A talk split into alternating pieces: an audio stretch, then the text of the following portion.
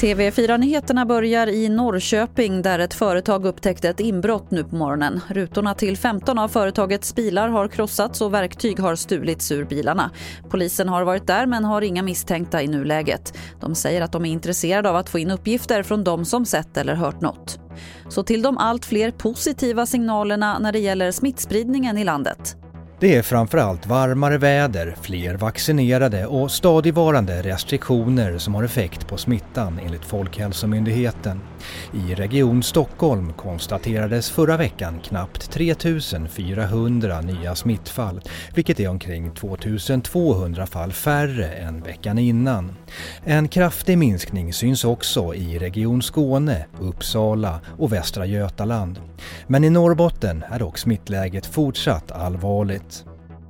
Reporter här var Thomas Laufs. Och till sist kan vi berätta om en katt som liftade i 20 mil. Katten Findus i Sturkö i Blekinge hoppade upp på ett öppet släp utan att ägarna märkte något och liftade till sommarstugan i Byxelkrok på Öland. Efter nästan fyra timmars resa i blåst och regn över Ölandsbron hittades den blöta katten välbehållen. Det var det senaste från TV4 Nyheterna. Jag heter Lotta Wall.